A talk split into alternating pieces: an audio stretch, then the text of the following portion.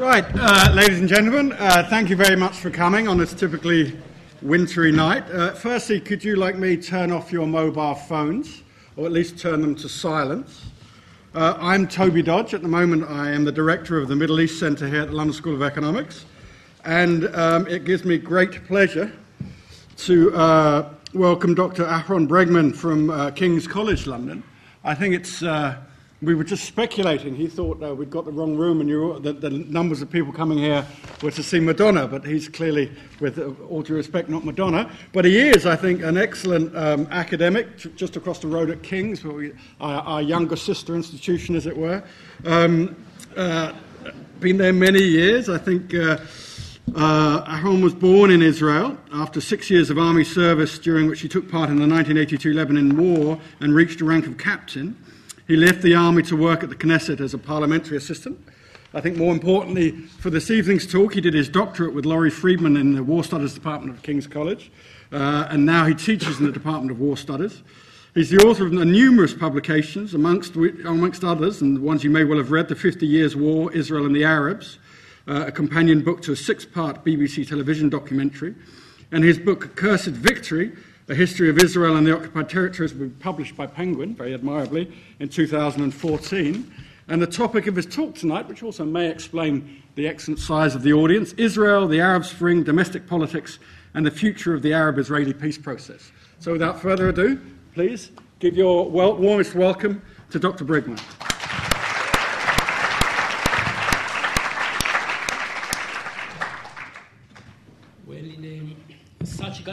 Often um, look up for my notes and think, so many people, and can I teach them or give them something new to take home with them? Just as a reward for, for coming all the way. And perhaps it's the nature of the topic that um, most people often leave my talks, my lectures, a bit upset. And I think that's what we are going to see tonight too, because um, the things I want to say are uh, quite upsetting. Um, and I'm going to um, be quite bold and perhaps not so political um, correct in some of the things. But I think that, given the situation, especially between um, Israelis and um, Palestinians, it is important for um, people like me, if I may, uh, to speak out and to say things as they are and um, I apologize if some of the things will be too bold and too, perhaps, politically incorrect for some of you. I'll focus on Israel or Israelis and Palestinians. In the background, the Arab Spring, and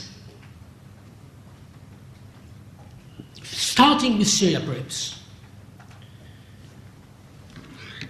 It has always been the view in Israel that the peace process should start with Syria.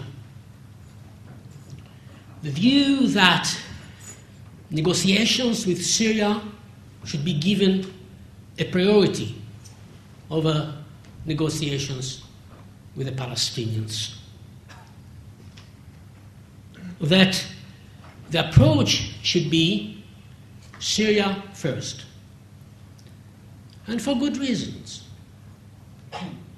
The conflict between Israel and Syria is very simple, and the solution is simple. It's all about a border dispute. Just to decide where the future border between the countries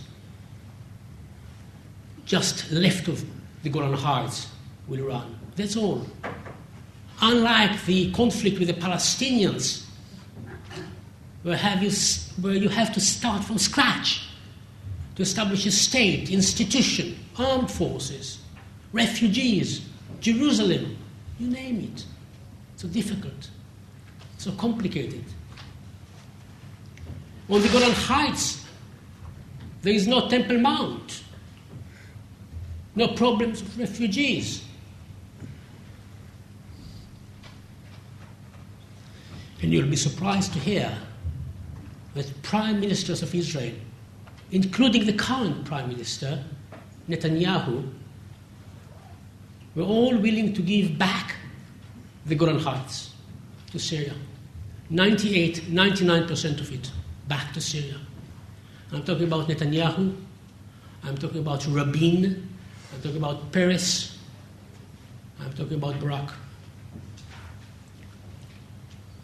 And in 2000, they were very close to reach an agreement on the Golan Heights. Very close. It didn't happen, but it was within reach. Now the Arab Spring puts an end to it. It might, it will take many generations before Israel and Syria resume the peace negotiations. And the best sign that in Israel they don't regard peace negotiations with Syria as a realistic option is the decision which was made there two weeks ago to allocate money, new budgets, to improve infrastructure on the Golan Heights, and to remove old minefields.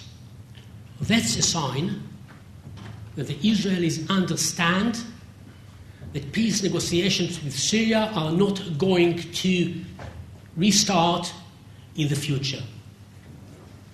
10, 20, 30 years we'll have to wait for these talks to be resumed. Well, it leaves us yet again with the Israeli Palestinians, Palestinian negotiations, which is the only game in town now. And John Kerry is there, and he will soon unveil his uh, peace program. He is very determined. He is doing the right things. He understands the lesson of previous negotiations that if you want to succeed in Israeli Arab negotiations, secrecy is important.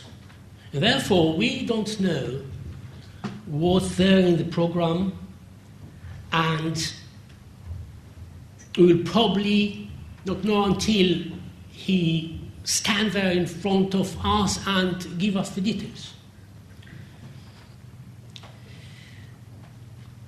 I would like him to surprise me. I don't think he will.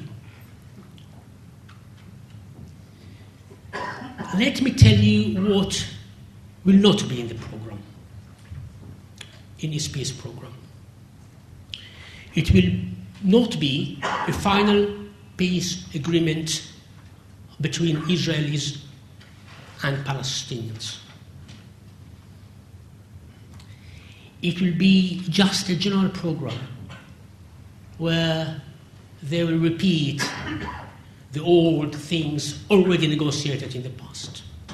Look at the irony. They regard this as an achievement to repeat the past, not to add anything new. I'll be very surprised if they add anything new to what was already agreed in the past.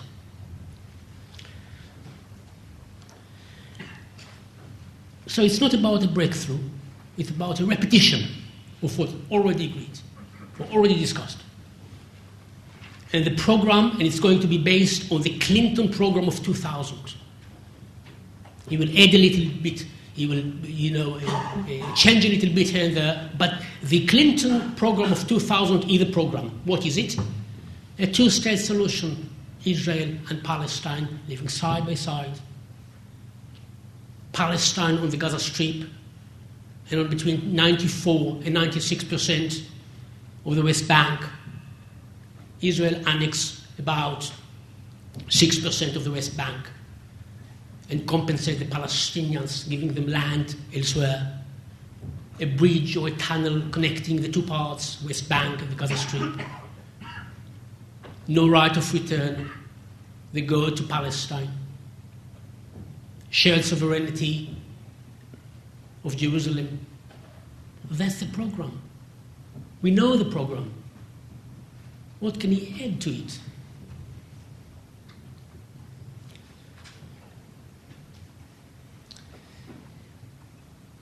whatever Kerry will come up with, and even if he surprises us, we'll be killed mainly by the Israelis. They will try to do it, they're trying to do it now in the negotiation, negotiations with him. Whatever is left of his program will be killed by them in the future. They will use two methods. They will insist on the list of reservations to the program. I urge you, when the program is revealed, to look for this list of reservation, Israeli and Palestinian, but mainly the Israeli list. It will kill the Kerry program softly. Whatever is left of the program will be killed, especially by the Israelis, during the implementation. They will find the excuse not to do it. Now, I probably leave on you the impression that the Israelis are bad guys. They are not. They are neither better nor worse than you or I. But they truly believe, and let me explain to you the Israeli mind. They truly believe that with the Arab Spring all around, the best option for them is to sit tight and do nothing. That's the bottom line.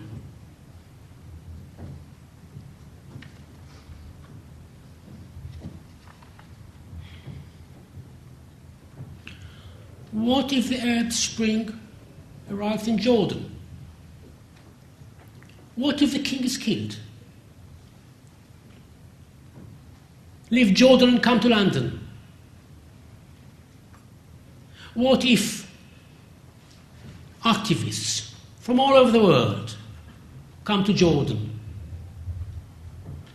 come closer to the border with Israel, and try to enter Israel through the Jordan Valley. Why to give the Jordan Valley to the Jordanian, to the Palestinians now as they ask, as they demand, when it is such a good buffer zone separating a Jordan which might collapse in Israel? It makes sense.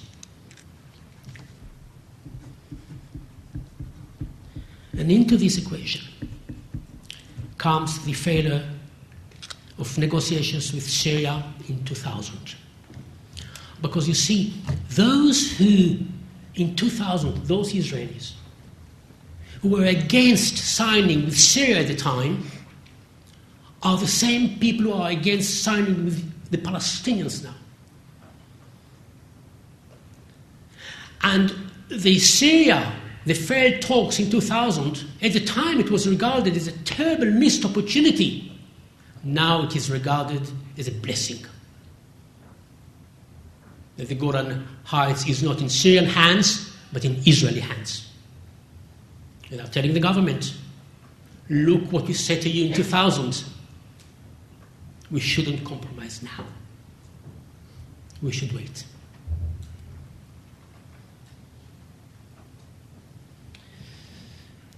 Add to this the fact that the Israelis will require to give up and to compromise on so much.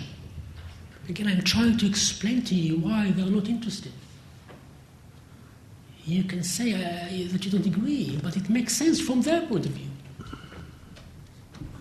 You have Israel strong, holding all the tangibles the mountains, the rivers, the land, the resources. What can the Palestinians give in return? Nothing. Words. Ask the Israelis, they will say to you, empty words.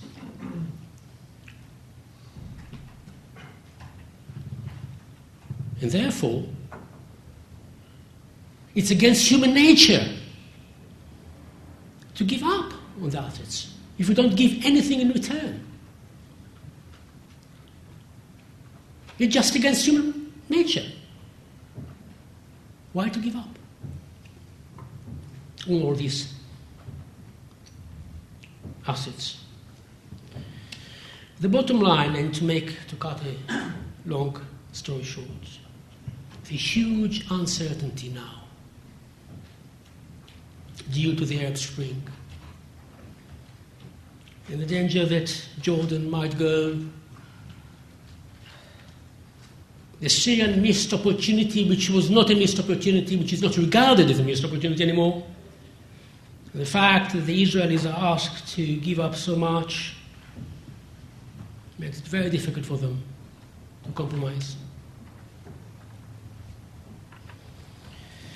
I would also argue that the conditions are not ripe for a big breakthrough now. Let me try to illustrate to you what are good conditions to conduct a peace process. I'll take you back to 1990, 1991. End of the Cold War. The United States is the only single remaining superpower. No competition anymore with the USSR a very successful war in the Gulf in 1991. The United States, very powerful. The local actors are weak. Palestinian Yasser Arafat supported Saddam Hussein, a terrible mistake. The king was sitting on the fence, neither here nor there. The Israelis were asked to keep quiet. The Syrians are looking for a new patron because the Russians are not Eh, eh, the USSR is not a superpower anymore. And the United States was in a strong position to lead the peace process. They've managed to bring to Madrid, the Madrid conference in October 1991, leader, leaders who are narrow minded. Assad, the Israeli Prime Minister Shamir. Have you heard of Shamir? He was the head of the Stern Gang under the British. He was a right wing leader of Israel. You can't find a more a right wing leader in Israel than Shamir. I always tell the story how, how I interviewed him once for the BBC. He was sitting in front of me. I said to him, Mr. Shamir, can you please move your chair a little bit to the left so you're in front of the camera? He said, To the left, never. And, and, and the point is that he was dragged to Madrid, to the Madrid conference. This right wing Israeli leader started the peace process between Israelis and Palestinians and Syrians. Well, it was possible only because the conditions were there. There was a superpower, someone could, could dictate world politics. Now we do not have these conditions, but it's urgent to give a big push to a Palestinian state to put an end to the Israeli occupation. And if we want to have a real breakthrough, it is our duty to try and help create the conditions for the peace process to succeed. Now, There are, in my view, three preconditions if we want the peace process to succeed in the Middle East or to have a momentum. We now need three elements to come together. The first one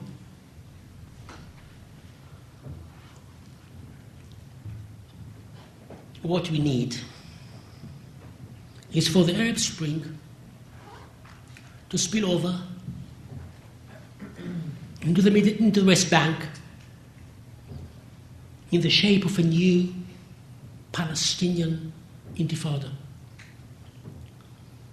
It's very controversial what I'm saying to you now. Very controversial. Not an intifada against Abu Mazen, but an intifada against the Israeli occupation. I'm talking about a non violent uprising. It was a stupid idea, especially after 9 11, to send suicide bombers during the second intifada into Israel, to blow up restaurants and pizzerias with children in Tel Aviv, especially in Tel Aviv, where 85, 90% of the people, the citizens, are liberals who are in favor of a two state solution anyway.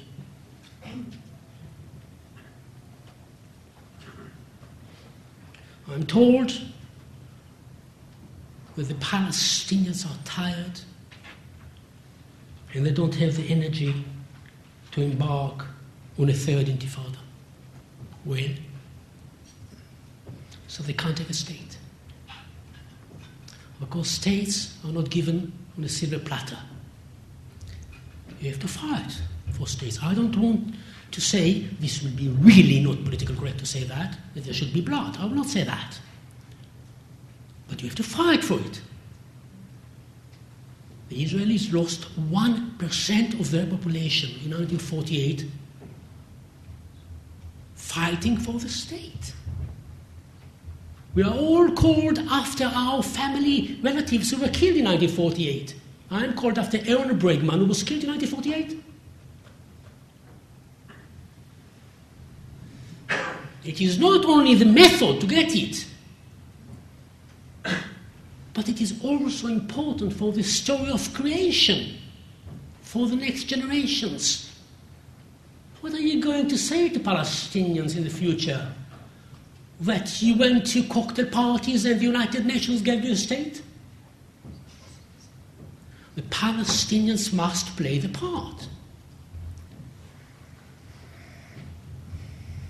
If they want to have a state. Now, I understand that they are very tired because the old man who died last month, Ariel Sharon, taught them an unforgettable lesson. They sent suicide bomber after suicide bomber into Israel. 64 suicide bombers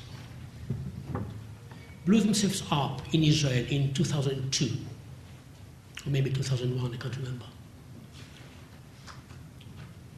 And he waited patiently. Of course, he reacted to each and every suicide bombing, but he kept the big stick. And when the Palestinians eventually overdid it, they sent a suicide bomber to blow himself up in North Israel, in Passover, where 30 people were killed. He invaded the West Bank, and he turned the West Bank into a, into a Middle East Dresden. He destroyed everything. And I'm not surprised that the Palestinians are tired and they are scared to embark on a third intifada. But there is no other option for them. That this is the first condition which we need if we want to have some progress, but we need another one.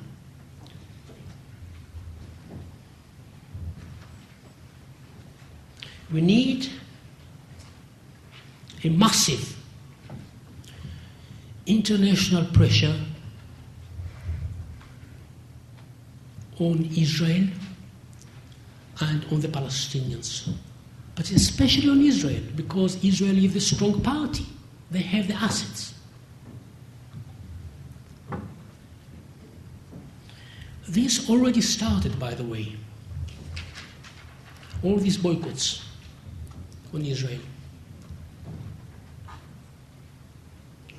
If you ask me, will these boycotts on Israel work, succeed? My answer will be yes, it will. It worked in South Africa. Why shouldn't it work in Israel?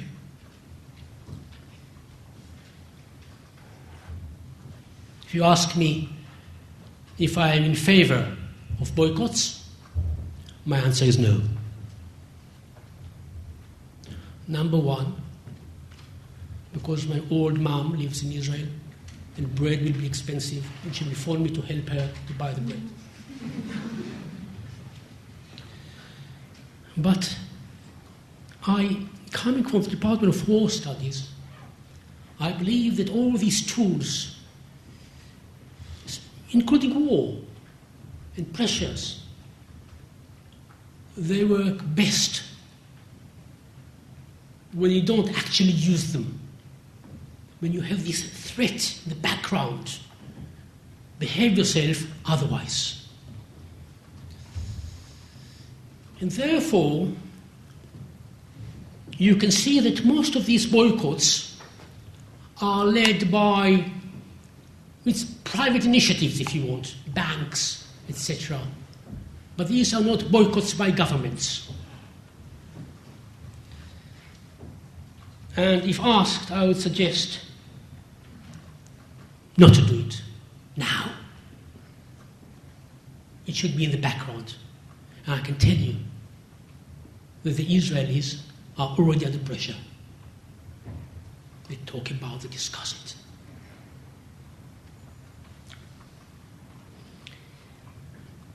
And when I say that massive pressure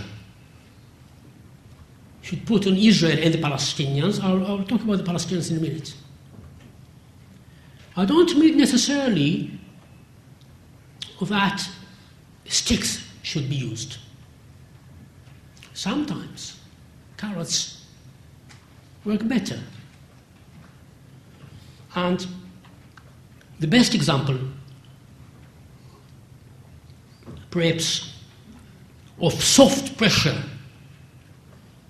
producing fantastic results sorry, is the Israeli withdrawal from the Sinai. I'm sure that you are intelligent, intelligent, educated, but I'm pretty sure that if I ask you, when did Israel, for the first time, pull out, withdrew from occupied lands, you will say to me, after 1979, after the signing of the Israeli Egyptian peace treaty. Well, there are some of my students saying, you know the answer, but the truth of the matter is that the Israelis withdrew from occupied territories for the first time in 1974 and 1975. 1979 was the third stage. In 1974, the American administration, which I think was led at the time by probably Nixon, they came to the Israelis and they said to them, We want you to withdraw, even symbolically in the Sinai. We will reward you. We will give you $3 billion a year forever. You ask yourself, why the Israelis now, even now, regardless the financial situation in the United States, why do they get three billion a year? 1974. A promise was given to them by the American administration. If you withdraw from the Sinai 35 miles, no more than 35 miles, 3 billion a year forever. And ever, believe me, is a long time.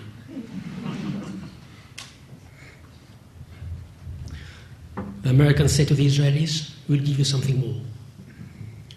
We'll protect you from the Russians of the Cold War, 74, 75. We'll give you something else. We'll give you technologies which will be the best in the Middle East. We also sell our airplanes to Saudi Arabia and to Egypt, but we promise you a 20 year gap technology. Can you imagine that? I discussed with my students today the 1982 war, on the 8th of June 1982. The Israelis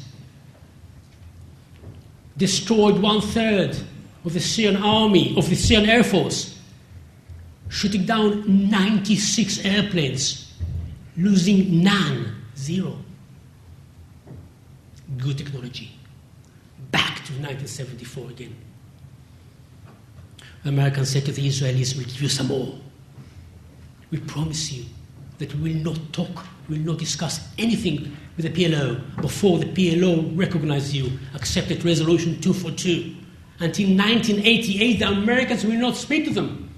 Only in 1988, the Palestinians accepted Resolution 242, and this was the first time that the American spoke, discussed, negotiated with them. The Americans said to the Israelis, We'll give you some more. We promise you that never will we put on the negotiating table a peace plan before showing it to you first. The Palestinians are right when they say that the Americans are not objective mediators because they always show the plans to the Israelis first. I promise you, even Kerry now was promised in 1974. $3 billion a year forever, not recognizing the PLO, protecting you from the Russians, giving you best technologies in the world. The Minister of Defense of the time, Shimon Peres, he is now the President of Israel, said, They gave us so much. We couldn't refuse. And they withdrew 35 kilometers in the desert in 1975. That's international pressure. You don't have to use sticks. Annoying, of course. Why to reward someone for an occupation? Doesn't matter, we want peace. So that's the sort of pressure which I mean. If you can do it by cowards, that's better. But there must be pressure. Otherwise, there is no reason for the Israelis to move. Why should they? But there must be pressure on the Palestinians too, negative and positive. The Europeans give them a lot of money, say to the Palestinians, compromise, otherwise you will not get the money. Or if you compromise, you'll get more money. You need 20, 25 billion dollars to resettle the refugees, we'll give it to you. But agree to give up on your demand to have a right of return because you can't have it anyway.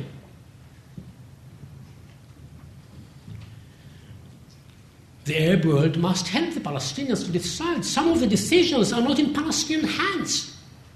The future of Jerusalem and Aqsa. Any decision regarding an Aqsa is going to affect Muslims in Indonesia, in Africa, all over the world. It's not a Palestinian matter. You need Egypt, Saudi Arabia, Jordan, all of them to put pressure on the Palestinians, positive pressure. You've got to agree, Abu Mazen. We are with you. So So that's the second condition, or precondition we need. Namely, pressure, international pressure on Israel and the Palestinian, including private boycotts. The third, the third, I'm nearly there, Toby. The third condition, which we are going to have anyway, is a right wing government in Israel. A right wing government which could deliver the compromises. Israel of 2014, and I exclude Tel Aviv, not including Tel Aviv, okay, just for the exercise, is a right wing, religious, nationalistic nation. Not a criticism, an observation. That's Israel. Not as nationalistic as Serbia, not as religious as Iran. But if you take a little bit of Iran, a little bit of Serbia, mix it together, that's Israel. That's it. Very na- nationalistic and religious. It's a different Israel. And to lead such a nation to compromise on land, on Jerusalem, you need a right wing government. We will get it anyway. But that's the third condition. So that's the situation, and here I think I'll stop. In a nutshell, even if Kerry, the Kerry program seems to be positive, there is little chance that we'll see the real breakthrough which will deliver a Palestinian state. Very unlikely, because the conditions are not there. For the program to succeed, we need a Palestinian non-violent intifada, a massive international pressure on Israel and on the Palestinians, and a right wing government eh, in Israel to, to deliver the, the, the compromises. Thank you very much.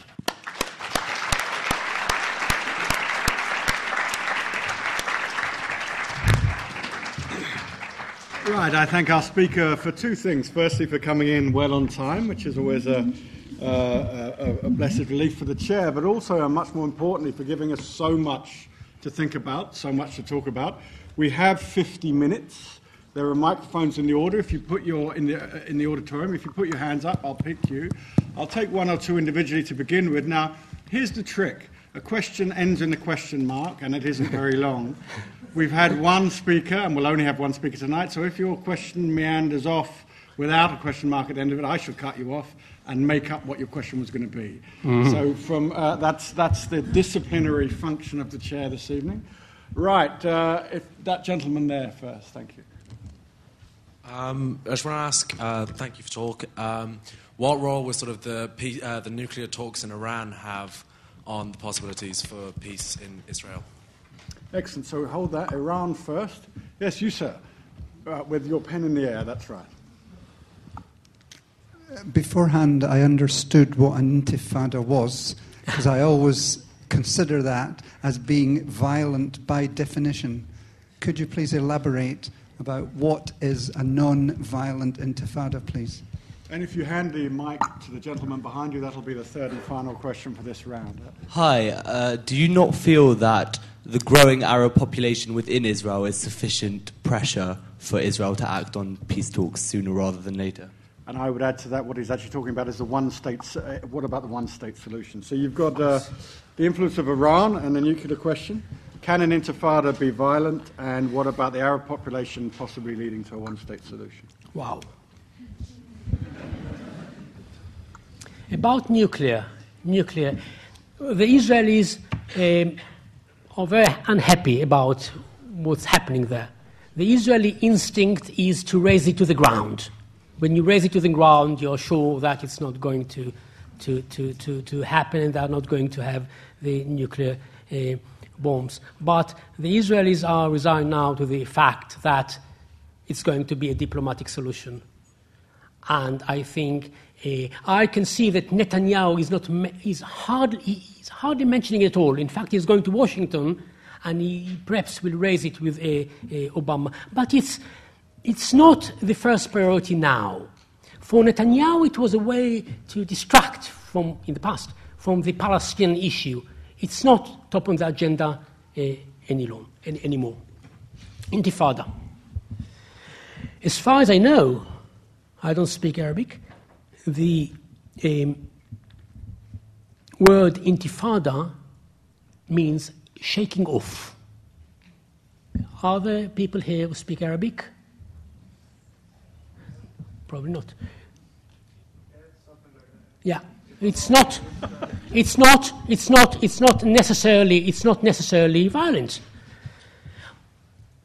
But even if it is, even if the meaning of the word is violent, I wouldn't suggest to the Palestinians to, to, to, to, embark on a violent uh, intifada. What, what I mean by a non-violent intifada is, for example, for the Palestinians of the West Bank um, to get a message through Twitter, Schmitter, something, um, saying to them, uh, tomorrow morning, 7 o'clock, all of you, three, four million people of the West Bank, get out of your houses, wrap yourself in white sheets, carry flowers, and sit on the street on the roads.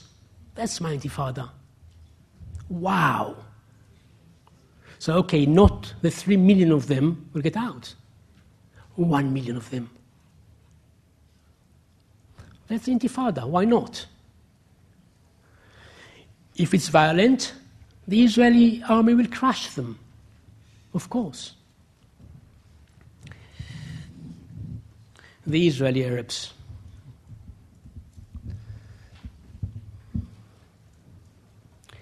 There are 22, 22% of the Israeli population are non Jews, are Arabs.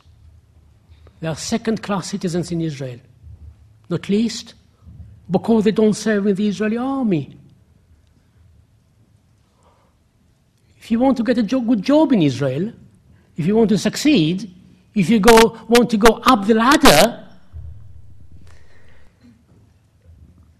you have to serve in the Israeli army. They don't serve. If you go to their villages, you can see that they are second class citizens. And I can listen to them now, to their voices. And they are saying things never said before. Until 1967, of course, they lived under military rule in Israel. And in October uh, 2000, the Israeli army, or the Israeli police, I think, um, killed 13 of them, shot them. For the first time that Israeli citizens were killed by the army, by the police. And this, in my view, future historians, I think, looking back, will regard this moment, October 2000, the turning point in Israeli Arab relationships inside Israel. So the situation is bad in terms of the relationships. Now, there are new ideas now that in the future, some of them will become part of the future Palestine. They will not be transferred physically. That's ethnic cleansing. You don't do it. But because Israel is going to annex some lands from the West Bank, the compensation will be giving the Palestine lands with Israeli Arabs. They will not be transferred physically, But the line on the map will move. And they will become Palestinians in the future. It's a problem. They don't want it, of course. But I can see, I can hear the ideas. In the, in the past, it was negotiated between the Israelis and the Palestinians, but secretly. Now it's in the open. So the Israeli Arabs or the Palestinians living in Israel is a huge problem. Perhaps when the Arab Israeli or the Palestinian conflict is over, maybe this is the future conflict in Israel proper between the 22% unhappy Palestinians and the Israeli population. It's a very pessimistic view of the future. But I think that with such minority, which is so big, unhappy, discriminated, there's going to be war. I think that you can improve the sewage, the roads, the hospital, the schools. But the question is whether nationalism will not take over and there will be a problem. I think that I was a bit too long. No, not at all. Any more questions? Right. Uh, I'll take some down here. You, sir, first in the in the tie, and if you would wait for the microphone to come, it'll uh, arrive shortly. Thank you. Thank you very much. Yeah, it's on. It's on. Thank you very much for this uh, rather political presentation. I would uh, gladly debate uh, that it was um, um, the academic uh, nature of your presentation is debatable, definitely. Uh, my question is regarding the division between Hamas and Fatah, and how do you foresee uh, the continuation of the peace process, um, and how do you see a potential partner for peace uh, with the incitement in uh, school books in the Palestinian Authority? Thank you. Excellent. Thank you. Right. Yes, and, and you down on the front. Hi, thank you for your talk. Um, as a follow up to what you just said, can, is there anything that the government can do to prevent this sort of anger or to kind of quell it? Is there anything that the government can do to quell the 22% and make them feel less like second class citizens? And what did you mean by the best option for Israel right now is to quote, sit tight? What is, what, what is part of sitting tight? Is it securitization? Excellent. Um, yes. Yeah. Hi. Um, what triggers do you think you need for international pressure to um, kind of step up if human rights violations on both sides haven't been enough um, for the US and other powers to intervene? Okay, let's Excellent. Four questions there, I think. Yeah. Okay, about uh, Hamas, Hamas and Fatah. Because you said that my um, um, uh, presentation was political, so let me just continue with the.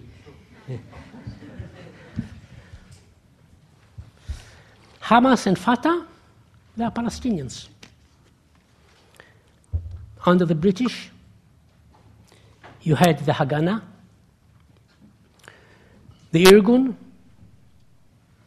the Stern Gang, what the British called the Stern Gang. They all fought against the British and against each other. The Haganah went to the British and said to them, the terrorists, the Jewish terrorists, are hiding there. And the British went there and caught them. But when the State of Israel was established, all of these people, Haganah, Irgun, Stern Gang, united. They were joined the Israeli army. They are Jews, Israelis. And the same story is with Hamas and Fatah. They are Palestinians. They have their differences. Now, I know that the Hamas Charter, I've read it. is quite extreme. It's a stupid document. Really, you know. Why to say that the Jews are Nazis? What a stupid idea. But it's a charter. We should check their work on the ground. And Hamas is very pragmatic. Yesterday, if you read Israeli newspaper, newspapers, they deployed their units along the fence or not far from the fence, to stop firing by Islamic Jihad on Israel. A rocket fell this morning, thank you. Yes, of course. You can't, you can't, you can't, you know, stop it altogether. You can't, of course. I understand. The bottom line in answering your, your uh, question, they are Palestinians and they will cooperate uh, together. Now, look, you also used the term no partner. Yes, the Israelis, uh, Ehud Barak, when he left Camp David, said, We have no partner. What does it mean you don't have partner? Your partner was Yasser Arafat. It's like saying, you know, like being married and say, well, I don't have a wife. Maybe she's not blonde, maybe it's not your, your style, but she's your wife. She's your partner. Yasser Arafat is the partner. Abu Mazen is the partner. You can't say that you don't have a partner. You can say, I don't like my partner. This is not my taste. I don't like the fact that Yasser Arafat failed to shave himself every morning, but he's a partner.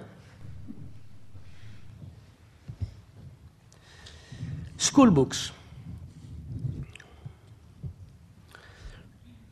I agree that in order to have good relationships between Israelis, I don't know if you asked about the books yeah. The Palestinians should change some of the texts. It's interesting. After the 1967 war, the Israelis collected all the textbooks from Palestinians in the West Bank to change them. They changed them. Um, all, you know, paragraphs and uh, anti-Jewish and anti-Israeli uh, texts were taken out, etc., were censored. I agree. I agree that we should educate the Palestinians and the Israelis too, you know, uh, to respect each other, to respect each other. And I think that what we will have to do somewhere in the future is what they did in South Africa, which is reconciliation. Uh, it will be necessary, I think. And I hope that there are optimistic NGOs, you know, who already started thinking how to do reconciliation between Israelis and Arabs uh, in the future. About the uh, Palestinians living in Israel, the, 20, the, the 22%. I think that we should aspire to have them doing not perhaps uh, not serving in the Israeli army, but doing national service or something like that. So they will become part of society, more integrated into, into a society. I think that um, there should be more budgets, uh, more, more investment in Palestinian um, uh, villages. You know, there are many villages, not many, less than 40, but still it's a number, of Palestinian villages which are not connected to electricity, water in Israel. It's amazing. 2014. They are not connected. They don't have roads. They don't have buses. They, amazing. I visited one of them uh, three years ago. Um, so Israel should try and incorporate them better into, into the society. And the optimistic view is that, you know, maybe it will be okay. The pessimistic view is that nationalism will um, take over in the end and there will be big problems. What I mean by the Israelis sitting tight, there is a tendency in Israel to sit tight, namely, when it's quiet, when there is no intifada, when the Palestinians don't throw stones, when they don't attack, when they don't send suicide bombers, the Israelis said, say, let's sit tight, because there is no reason to change anything, it's quiet. When the Palestinians send suicide bombers, and when they throw stones, and when they attack the Israelis, the Israelis say, let's sit tight, because we can't compromise under pressure. So the view is, let's not do anything.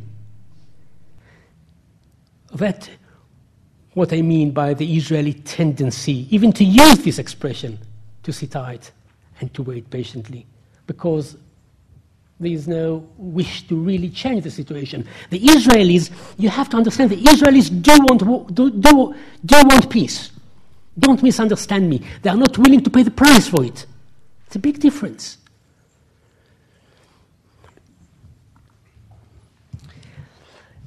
About the international pressure, quite frankly, I can't remember the question. What would be the triggers for this pressure? Why would the international community rally to put pressure on Israel? I think that the pressure is now done by, again, private companies. There are some uh, banks in, in, in, North Europe already pulling the uh, uh, money, activities, etc., from, from, um, from Israel. The question is what will um, make governments put pressure uh, on Israel? I, I, believe that if the um, uh, peace uh, process um, fails, if nothing comes of it, if there is a Palestinian intifada, it will force the internet, and the Israelis continue to build settlements. The Palestinian, I think the Europeans will move. I think so. And they will put this uh, international pressure that I'm talking about. Yeah. Right. Yes, some questions up at the back. Uh, the gentleman with the admirably long hair first, um, and then the lady sitting on the step.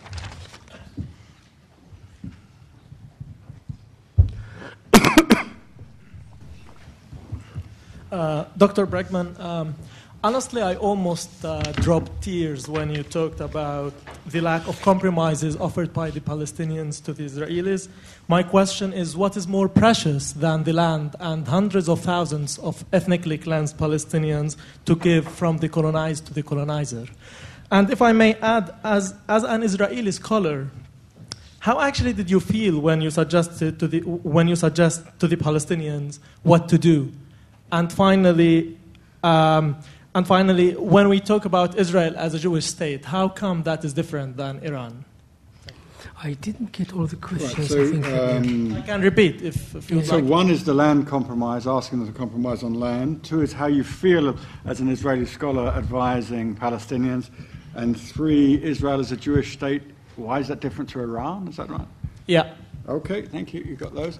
And the, the lady sitting on the step. Um, hi. Uh, you talked a lot about uh, using the carrot uh, method instead of using the sticks.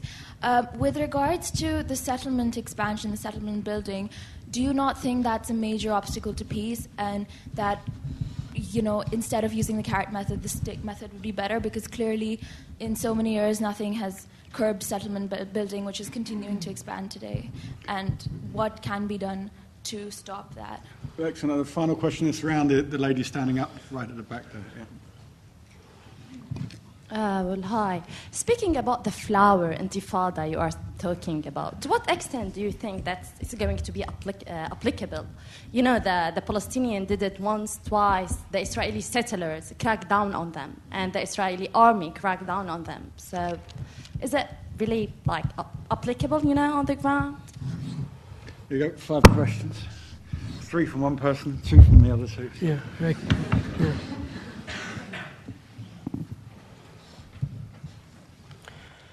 The question about the land compromise, can you repeat this one, please? Well, maybe it's not a question, maybe it's more as a statement. Like, why the colonizer, why, why the need to offer the colonizer something? Yeah. They offered them the land, they, they, they, they ethnically cleansed them yeah. in 48.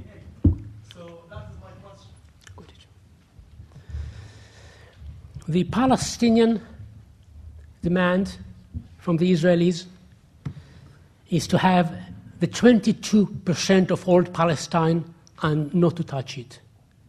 Okay? That's res- resolution 242. And they're right. However, oh, I, am I'm answering, I, am answering you. I, Enough already, let's not have a con. Say again? What about resolution 194? I mean, yeah, yeah. I'll come to you in time, but let's not have a um, conversation between the audience and the speaker. What the Palestinians um, ask the Israelis is to not to touch the 22% of all Palestine, namely the West Bank and the Gaza Strip, and not to build settlements there. And their request is absolutely right. I personally agree. They are, they, are, they are right. It's illegal to build settlements on occupied territory, international law, etc. But even the Palestinians, the negotiators, Saeb Erekat and all the rest, understand that if they want to have the state, they must be pragmatic and practical. And on the West Bank, on about 3 4% of the West Bank, you have huge blocks of settlements. If you fly over the West Bank and you look down, just a minute, just a minute, let me, let me, I respect that you, and you look down, what you see in three main blocks red roofs. According to international law, it's illegal, I agree. Or if you want to be practical, and the Palestinian negotiators are practical, you have to agree for the Israelis to keep the blocks. Arafat agreed to it in 2000 in Camp David, and ask the Israelis to, comp- to, to compensate you by giving you land elsewhere or giving you other things. For example, the West Bank and the Gaza Strip will have to be connected. Two units. Of course, you can say we can have states which are not connected, Japan, four islands. But the idea about Palestine is that the two parts should be connected. There should be a bridge, a tunnel. It will pass through Israel. Here is a fair compensation for the land they are taking from the Palestinians. You've got to be pragmatic. And the Palestinians agreed. Yasser Arafat agreed. So don't you agree with what Arafat agreed? No. That's another matter. That's another matter. The Palestinians have the right to negotiate for themselves. And it's fair to accept what they've accepted. Because they want to have they want to they want to have their own state. Again, what I agree with you is that it was absolutely illegal to build settlements on occupied lands. And the question here about continuing to build settlements, well, it's illegal. And we see the world reaction. Perhaps this would be the trigger to bring international pressure on Israel. The one positive thing about it. About the idea of a Jewish state.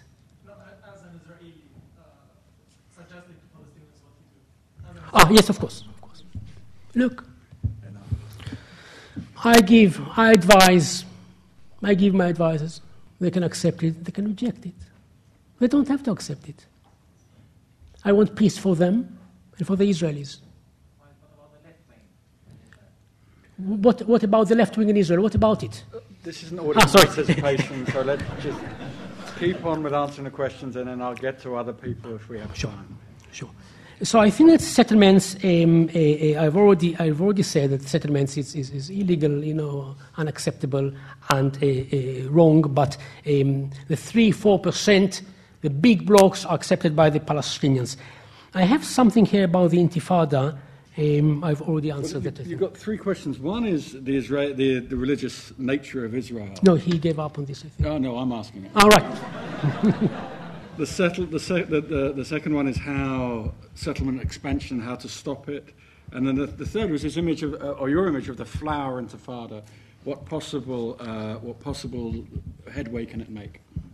How can Israel prevent the right wing settlers to crack down on the peaceful activists, Palestinian activists? Or is it cracking down on them? Okay, we've got that. Thank you.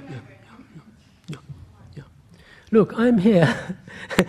I'm here not to defend Israel. You know, I'm a critic of Israel. If you, if you, if you, if you, if you, if you, if you, uh, look, look, look. Um, Excuse me, can you shut up and then I'll come to you and ask you, and you can ask a question. If you keep talking, I won't come to you and you won't ask a question.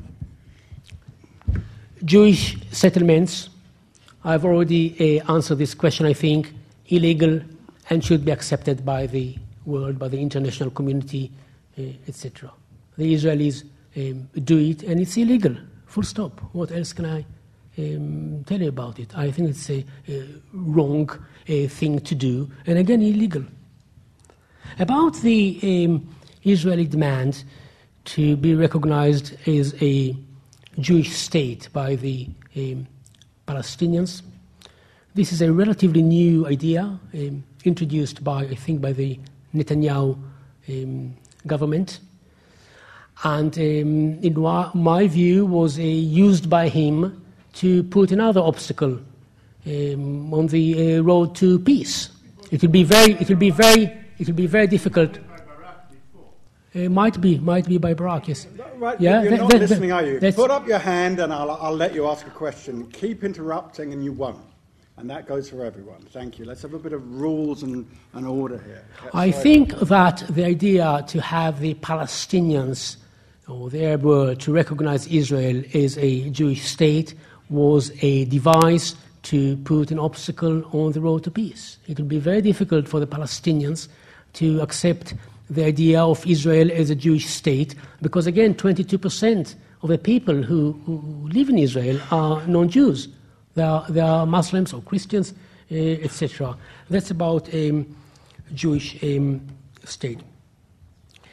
About the um, what you call flower intifada or non-violent, uh, uh, non-violent intifada, I think it is possible. I think the Israeli army will be uh, very very careful not to open fire, for example, against uh, against uh, Palestinians, and um, because they will understand that it will attract uh, world attention.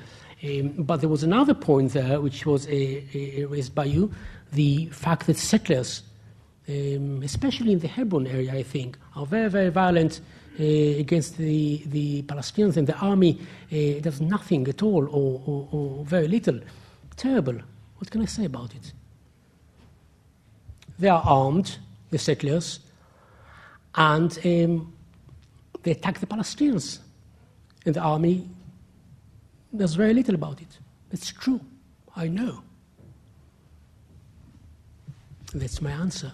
Right, another round. Yes, one of our previous interveners, uh, on the basis of a promise, she can now ask a question.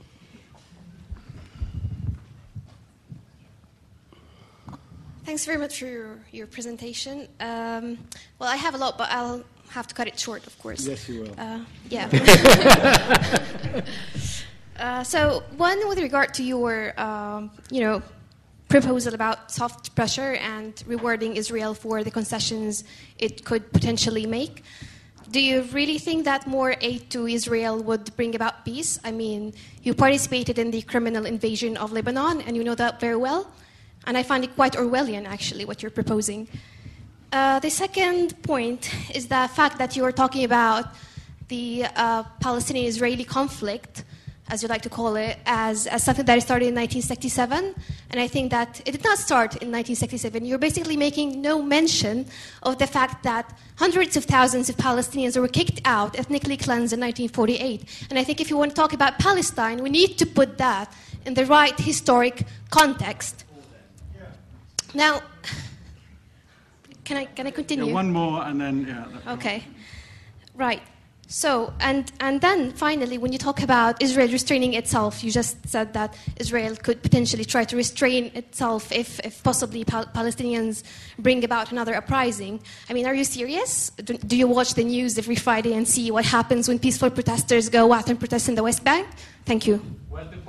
Right, thank you. Um, and then, now the gentleman who interrupted, do you want to ask a question? Uh, Actually, the gentleman behind you. Yeah. I find your presentation more. Sorry, I'm a bit confused because it was when you use the word should, it sounds like a normative view rather than academic view is how things are. So um, I wasn't sure if this is more of an ideological uh, debate, what should be, or what th- how things are. Okay, and then the gentleman here, yeah. Yes, yeah. Sorry, just to kind of add to uh, the lady's point up there. If we're going to talk about historical context, you know, the numbers are that 700,000, well, the, the estimates are 700,000 Palestinians evicted from their homes in 1948. In the Now, war. is going to be a question, there? um, yeah, yes. no, no, like Uh, now. uh, What's the question? So I think, um, do you, how, isn't it important that we kind of we keep up? The, the, I mean, th th there's more facts to get the question.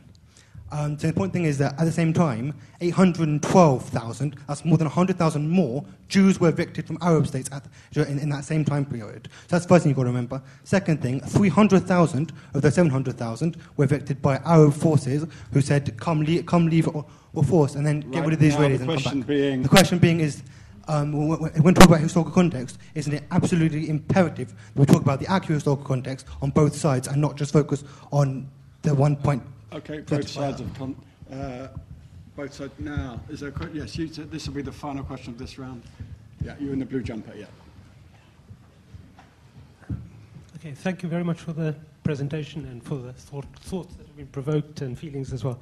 Um, well, my question essentially is about uh, settlers and uh, the likelihood that if, and this might be a crystal ball gazing, but if there's an agreement between Israeli and Palestinian negotiators, if um, w- w- would that require certain settlements to be dismantled? You mentioned settlement blocks. And in that likelihood, can you imagine the Israeli army opening fire on settlers, such as the ones you mentioned in Hebron, who would refuse to move? And as a rider, if I may, just, just, just connected with that, um, recently there was talk about whether Jewish settlers would be, Israeli settlers would be happy to live under a Palestinian state. Netanyahu said yes, and Bennett said no, and some settlers said maybe. I wonder what you think. Okay. you. On that Okay. count, there's seven questions there. I think. Well, th- I think that I should, I should start with this one because this is the only one I remember. It's all right. I've got it, I've got them noted. Good. About the, um, about the settlers. 80% of the settlers live in three blocks. And the idea, which is accepted by the Palestinians, was accepted in Camp David 2000. The idea is that the Israel, uh, these blocks are adjacent to the border. So the idea is that it will be annexed by Israel. The uh, uh, debate in Camp David was not whether or not it will happen. Arafat agreed for the Israelis to annex it, but the debate was whether it is 2% of the West Bank or 5% of the West Bank. So the idea that these set- settlements will be um, um, um, annexed to Israel. About the uh, isolated settlements, the idea is that they will be removed and transferred into the big blocks. Yes, I think that the Israeli army will be able to do it. The idea that settlers, Jewish settlers, will continue to live under a Palestinian authority sounds very liberal. Um, and uh, why not? There are uh, uh, Muslims living in Israel, so why not having Jews living uh, on the West Bank? I think it's a bad idea because the Jews in the isolated uh, settlements, not in the blocks, the Jews in the blocks are there because it is cheap to buy land there. It's close to Tel Aviv, you can drive. In the isolated settlements, there are the extremists. And to leave them to live under the Palestinians invite problems in the future. It will force the Israeli government to protect them in the future. It is a recipe for war. And therefore, it's better if they are uh, removed from there. The uh, lady there asked me about um, rewarding Israel. I gave this example about the past, about what happened in the Sinai, as, you know, soft pressure, and in, uh, this is what we do. You don't necessarily have to use sticks. And you can use it also with the Palestinians, not only with the Israelis. The Palestinians will need again 20, 25 billion dollars to resettle the refugees from Lebanon and elsewhere.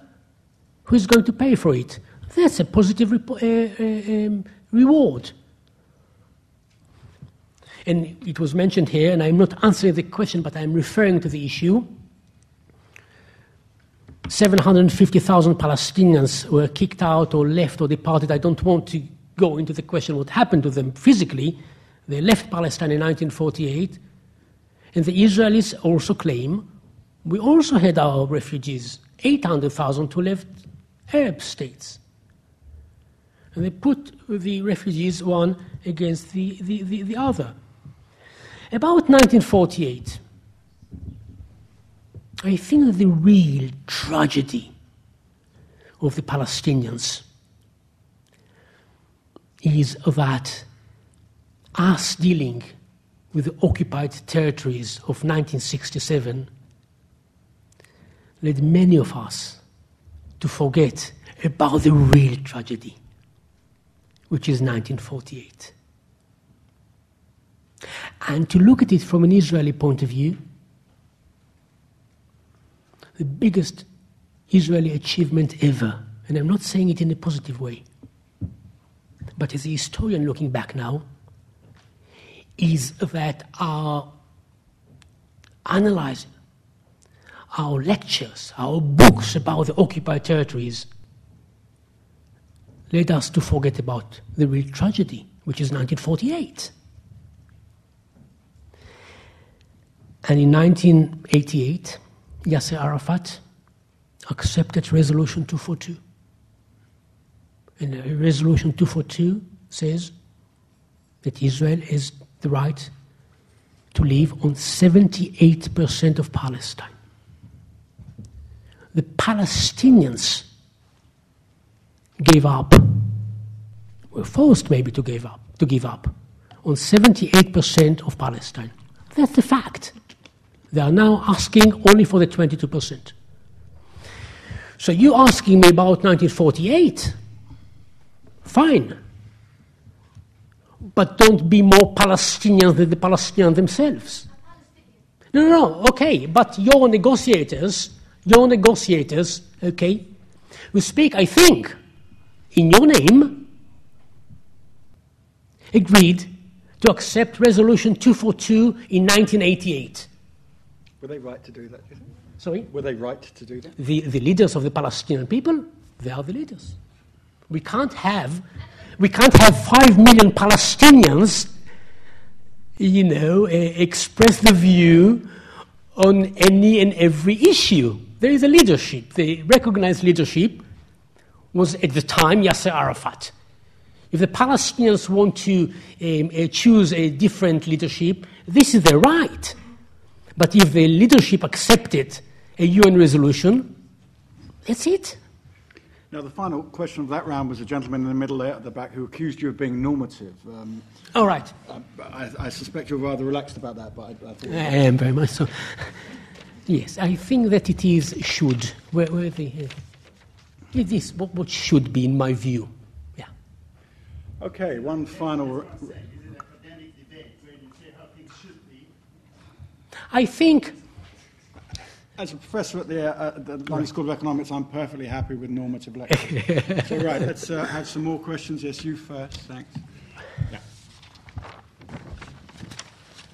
Hello, thank you very much for your presentation. My question is what could Israel and Palestine um, learn from the Northern Ireland peace process, if any? So, so right, you, lessons from Northern Ireland. Right. Okay. Yes. Thank uh, you. Really? Okay. Uh, just the, the lady up there with the uh, red scarf on, who's just put her hand down, and then after that, the gentleman with the, the white beard up behind. Um, just going back to your point about um, the non-violent intifada, you've made a suggestion about um, Palestinians all coming together and making a resolution on a very particular day. You suggested Twitter um, to all come out in white robes. Yeah, they don't have to accept my ideas. It was just an idea that I you know. Um, I can think, have a better I idea. think the idea of a peaceful protest, a, na- a nationwide peaceful protest, is a lovely idea. I just wonder how you expect something like that to be possible when um, the nation has been so dramatically split up through the separation from Area C and the levels of um, interaction they actually have with each other and the levels of um, electricity that's been cut off, water, etc., and you know not being able to access. And on just a separate note, um, with Palestinians in Israel, Arabs in Israel being second-class citizens because they don't serve in the army, does that make uh, the Haredi second-class citizens as well? Let's make this second. cla- Sorry, can you can you just repeat the end of your? So the, the Orthodox Jews who don't serve in the army, are they second-class Yeah. citizens as well? Yeah. And the gentleman with the white beard there, yeah.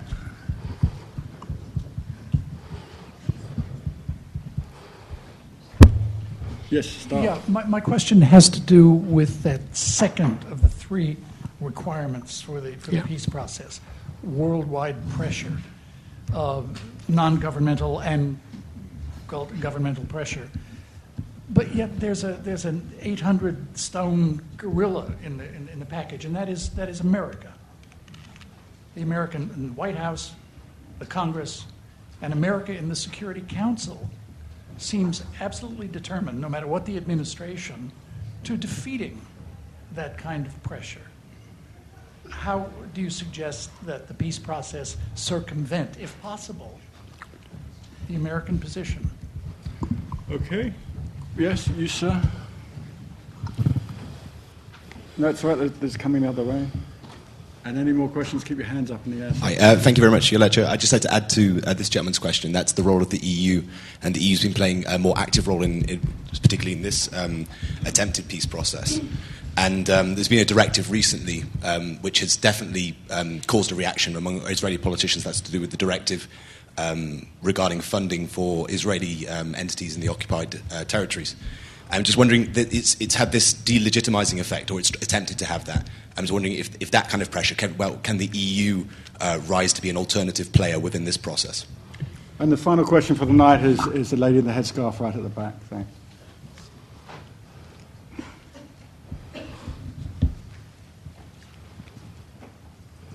Thank you very much, sir.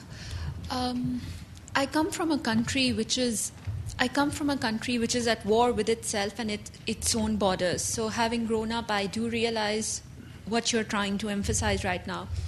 I read a small article by a British soldier titled "War is a Racket."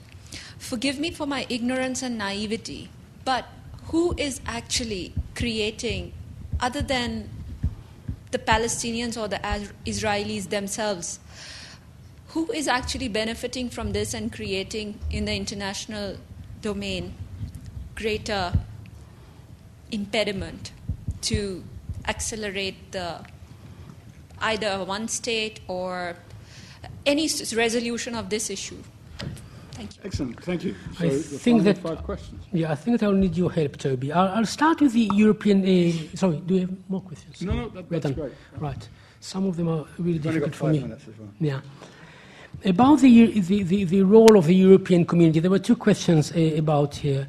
Um, I think that the role of the European um, Union is, um, um, or community is secondary to the east of the United States. The United States is the, the, the, the leading um, force here. And I think that um, the Europeans play, and it's a good idea, the role of the bad policemen sometimes. You know, you have the Americans quite pro-Israeli and the Europeans uh, uh, putting pressure on the Israelis. And I think it should continue uh, like that. The role of the um, European community, the main role now is to finance the Palestinian Authority. They send a lot of money, money to, to, to there. Um, about the um, um, United States, it's the White House at the end of the day. Of course, there are the, the other pressures of Congress and Senate, etc. But it's the American uh, president. If he uh, decides, if Obama will, will decide to uh, support Kerry and to go, you know, full Monty with the uh, peace process, he will probably be able um, to do it in spite of the of the of the other uh, pressure. And he seems quite determined. Obama to, to, to, to continue with it. Um, uh, Kerry got the full support of Obama, and Netanyahu uh, understand it. It's not easy.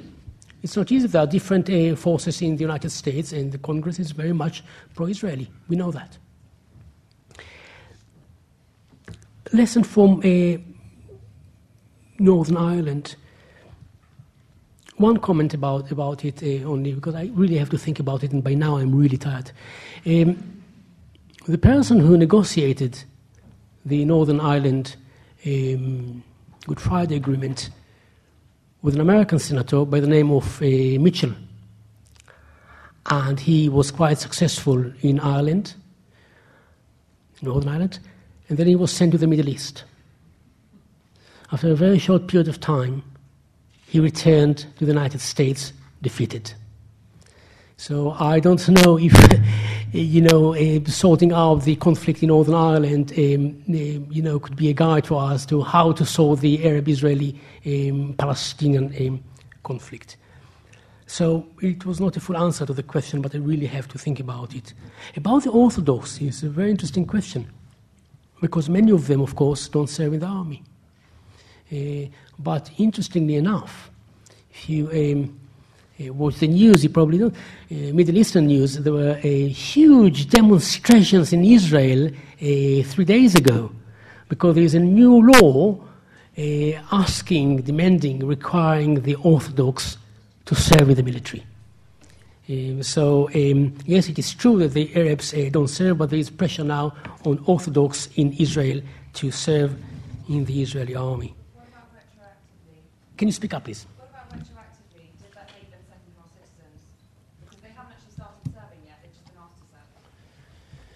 No, it doesn't make them um, second uh, class um, citizens, and in their, in their neighborhoods, um, the roads are better and the sewage system is better than the Palestinian villages in Israel. I agree. And finally, if, if the conflict is a racket, who's making all the money? I don't really know. Obviously not us. right, I think, uh, I think it's, it's testament to the wide-ranging uh, talk, and I think uh, the, the courage of the speaker that I noticed that he alienated both sides of the debate in the audience, which I think is something to be commended. I take away two images a full Monty peace process, which probably won't happen, and a flower intifada. Before we thank him, um, I just want to, our next event is on the 19th of February on the ethnography of the Iranian Revolution, and I hope to see you there but more importantly, thank our, our speaker.